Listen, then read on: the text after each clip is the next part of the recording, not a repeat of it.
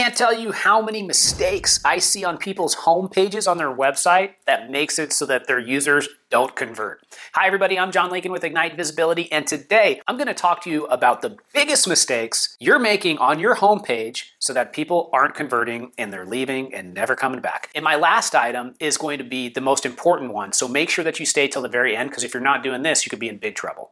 Let's dive into it. Item number one you're trying to be too many things to too many people. Who are you really serving? Who is your exact customer? Make sure you're speaking to your persona. When you're vague and when you use general general language, you don't convert. Item number two, not doing the seven second test, which is being clear about who you are, what you do, how you're different, your offer, and having a clear call to action above the fold. Make sure you do the seven second test. Item number three, not showing a real human face on your homepage. The internet is such a detached place. When you can put a real person on a page, on a website, whether it's through an image or a video, and they can actually get a sense of who you are and the person behind the business, they know that you're a real person and it brings a lot of legitimacy to the website. Give it a test, I'll bet your conversion rates go up. Four, not having a video. If you can take the time to craft a problem solution video or a video that just describes the benefits and the key differentiators of the company, it doesn't need to be the first thing at the top of the page,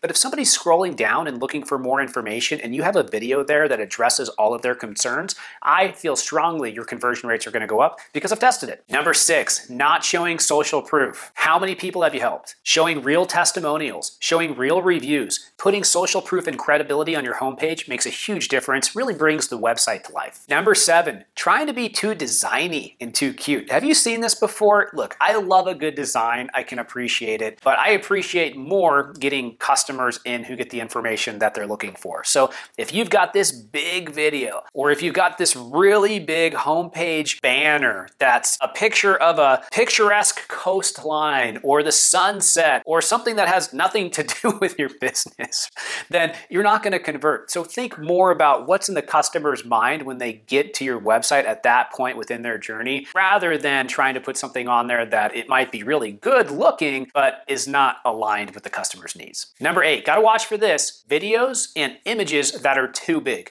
They can really slow down the website, and if the file size isn't correct, then the page load speed is gonna be a major issue, and then people won't be able to convert because it's just gonna take so long for it to load on desktop and mobile. Number nine, not showing the awards you've won. If you've done some really great stuff, no matter how big big or small the award or really when it took place, let people know about it. You should be proud about that. And when they see that, it's going to bring more credibility to your business. Number 10, not showing case studies. If you can have a panel on the homepage that has case studies of people who have used your product or service and the benefit that they've had, that can be very powerful. Number 11, not having a heat map, not having an exit survey, and not having a chat option. So if you have a heat map, you can see where people are stopping on the page, where they're clicking. If you have a click map, where they're getting kind of confused, that can be very helpful. An exit survey, why are you leaving? Having an idea of that can be very helpful. So when you survey people, why are you leaving, and you get that information, you can improve your homepage.